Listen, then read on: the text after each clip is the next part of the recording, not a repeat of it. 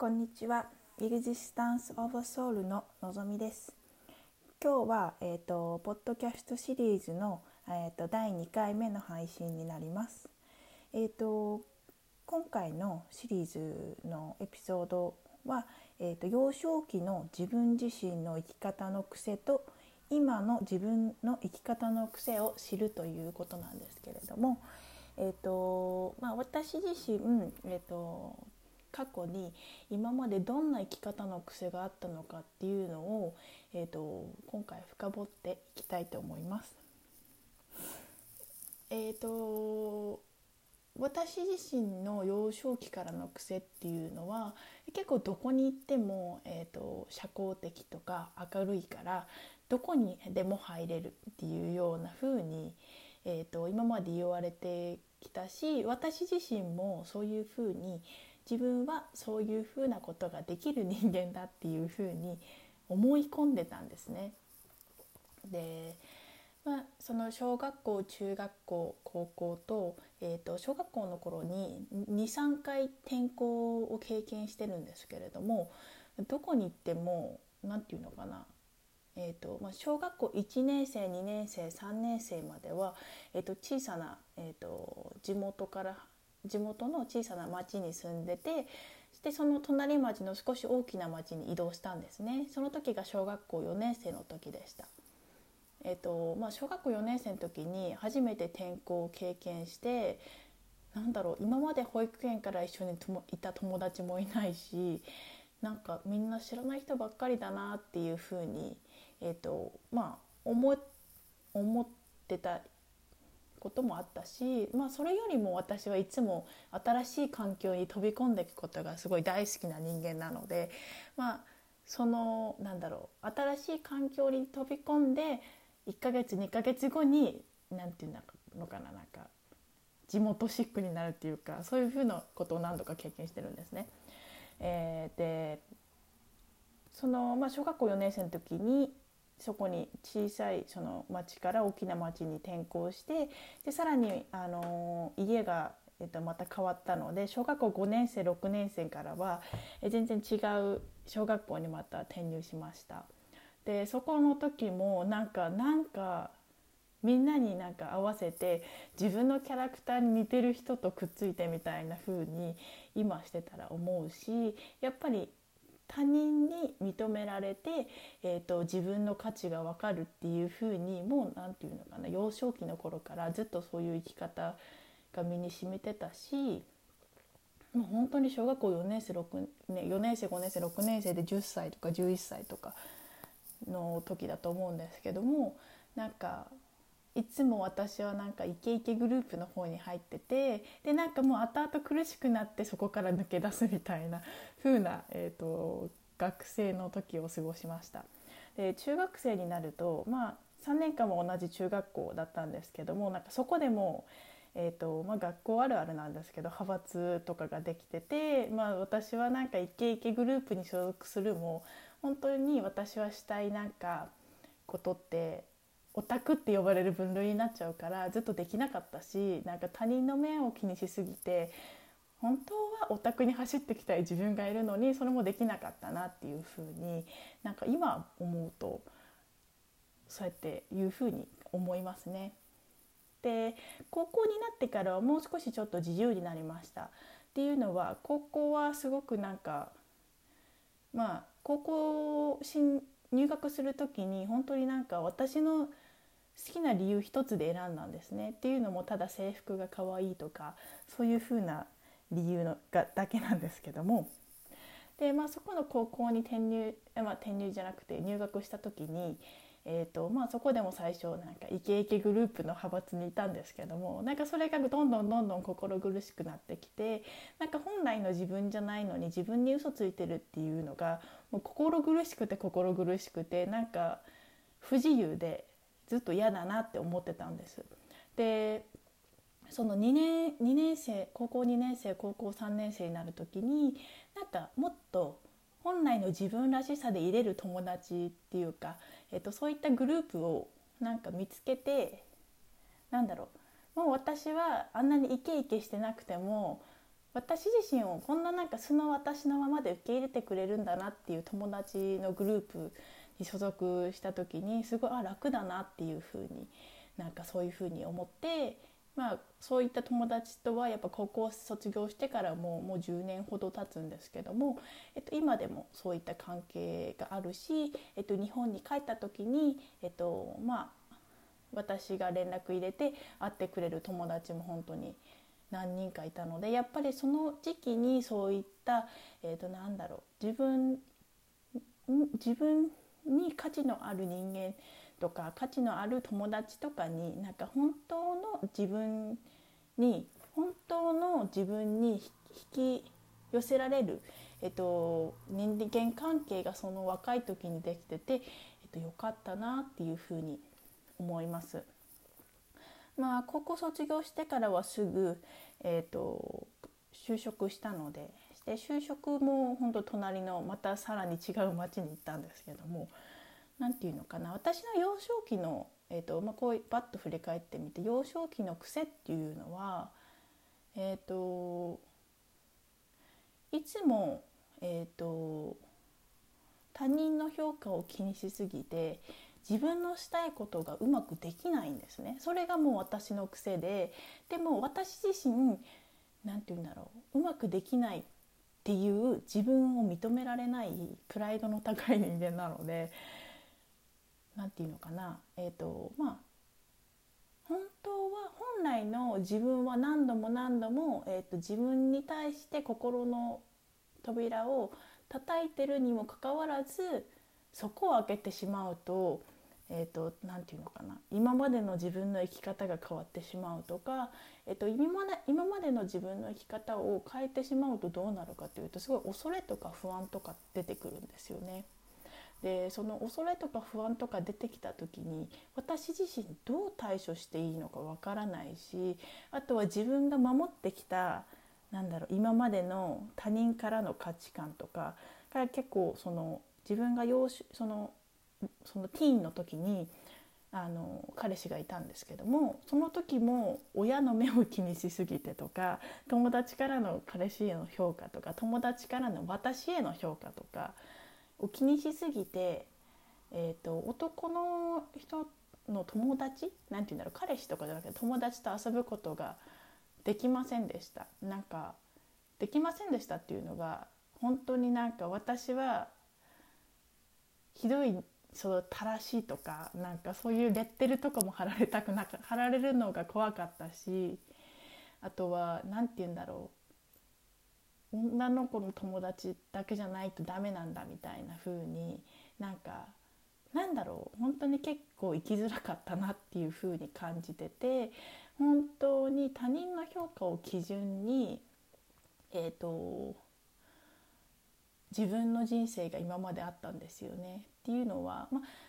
この他人の評価を基準に自分の人生があったっていうことを気づけたのは本当今からつい4年ぐらい前でした。えーと、4年ぐらい前ですね。えーとまあ、私がここの今カナダにいるのはそのその、えーと高校卒業して高校卒業した後に次の隣町に移って職場に就職して新卒採用してもらった就職に、えーと、職場に就職してそこで会ったそこの町で会った、えーと、外国人が今の主人なんですよね。でその時も、えーと、親とか周りの人とかに誰かそんなね馬の骨か分かんないような人と付き合うのはやめた方がいいよみたいなことを言われて散々悩んだんですけども結局は私がしたいような選択肢まあ、彼と一緒にいることが何かきっと私を成長させてくれるはずだっていうのをきっとなんかどこかで思い込んでてでまあそそう1年間くらい付き合って告白されて結婚して結婚して子供がその結婚した次の年に子供が生まれたんですけども、えーと、子供が生まれて、えーと長男が生まれて長男が9ヶ月の時にこっちにカナダのオンタリオに、えーと、住み始めました。で何て言うのかなやっぱりえっ、ー、となぜその、まあ、主人と付き合ったのかとかっていう理由も深掘りしていくと究極な理由はやっぱり他人から私はなんか大きな、えーと、すごい人間だって見られたいっていう風なところがなんか一番大きかったんじゃないかなっていうふうに思います。えーとまあ、今の主人に会ったのもやっぱりそのなんか国際結婚してるとかっこいいとかカナダに住んでるとかっこいいとか、えーと、そういったことからだったんじゃないかなっていうふうに思ってます。でその後にあえーとまあ、こっちに移動してきた後にその何だったかな。まあいろいろそのブログにも書いてあるしウェブサイトにも書いてあるような、えーと、ことがそのまあ夫婦の問題で起こって借金ができてしまってっていうふうになったのが4年前で、まあ、そういうふうに何て言うんだろう。多額な借金を抱えて抱えた時に何が何でももうここから出たいみたいな風に思ったのが自分の回復のきっかけだったなっていう風に、えー、と思います。でその回復のきっかけっていうのは結局は何で私はこう今このところにいるのだろうっていうふうに考えた時にやっぱり過去に起こした行動の結果が今私が立っている場所であって今私が立っている場所に違和感があるってことは結局は前に戻ってまた同じ問題に取り組まなければいけないっていうことなんですね私の、えーと、私の、えーと、人生があって私の人生の時間があって間違ってるって思った時に今までだと間違った風に間違ったって認めたくないから間違った方向に生き続ける。で生き続けた結果やっぱり間違ってた。でもまたそのやっぱり間違ってたっていうのを無視したく無視して認めたくないから間違ってたんだっていうふうに思いたくないから無視してまたさらに行き着くとああもうこれは間違ったってことを認めて戻らないとまずいぞっていうところまで来た時に、まあ、戻ってっていうのはそこの間違違った道に進み始めてからもうダメだもう間違ったから戻んなきゃいけないっていうふうに思った期間がどれだけ長かろうと戻って、えー、とまた最初からえーとまあ、最初からっていうかまたその間違ったところからやり直さないと何、えーと、て言うんだろう。本当にその生きづらい生き方になっちゃう根源っていうのはきっとその昔の生き方の癖が、えーと、今の人生に現れてたりっていうすることが本当に私の場合は90%ぐらい影響してることだから今そういうふうに、まあ、34年ぐらい前に主人のその多額な借金で私は何でこういうふうな人生を歩んでるんだろうとか私は何で今カナダにいるんだろうとかすっごくすごく深く考えてでようやく、えっと、自分の、えっと、内なる目覚めというか自分本来の輝きとか自分本来の自分自身に会えたことがきっかけだったんですね。でそうですねこのこういった話このまあ幼少期の癖と今の癖っていうふうに比較すると私には私の今までの人生には大きなえーと、ポイントが何点か見えてきて、えーと、私は本当認めてもらいたかった人間だしすぐ勝ち負けを決めてしまってたなんか自分から他他者へのマウンティングがひどくて私は彼女よりも優れてるとかっていうふうに今まで思ってたんですね。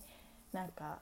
私結構すごいなんか笑顔が素敵だねとか明るいからすごいいいよねとかっていうふうによく言われたりしてたんですけどももうそんなこと実際はなくてその根の部分は結構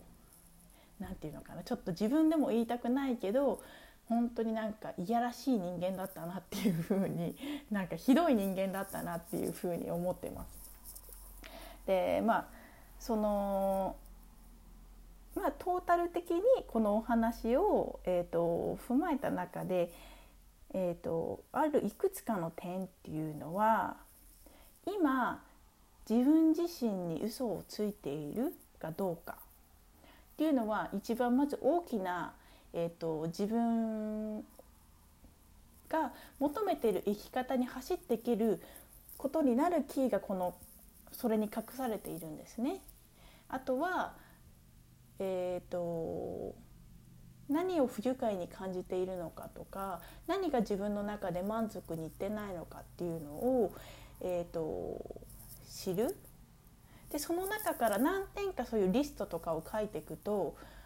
自分が怒るパターンとか自分が羨ましい人を羨ましいと思うパターンの人とかっていうのすごい分かってくるんですね。で私はその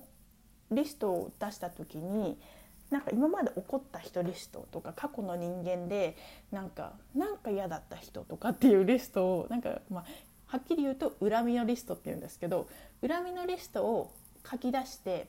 その恨みの根源は何で誰だったかっていうのと何で何が嫌だったかっていうのと、えっとはあとは自分自身の何が傷つけられたかどの部分がその人によって傷つけられたのかっていうのとあとは最後自分に、えっと、自分が間違ってたその部分で間違ってた部分は何なのかっていうのをリストをバーって縦書きにしてってでその人の名前その人の、えーと、されたこと嫌だったことでその人にされて嫌だったことの何が自分に脅かされたのかで最後に脅かされた部分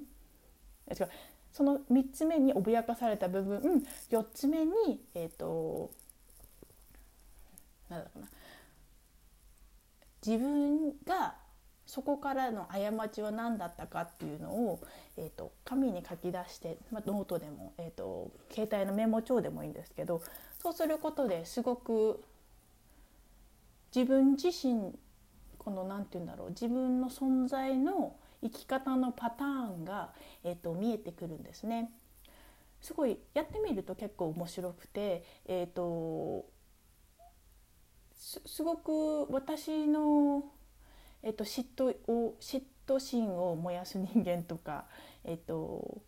なんで、えっと、怒ってるのかっていうのもすごいすごい簡単に出てくるようになるんですよ。それを毎日毎日毎回毎回続けていくとそういうふうになるんですね。でそういうふうなリストを書いてあとはえっ、ー、とまあその何て言うのかな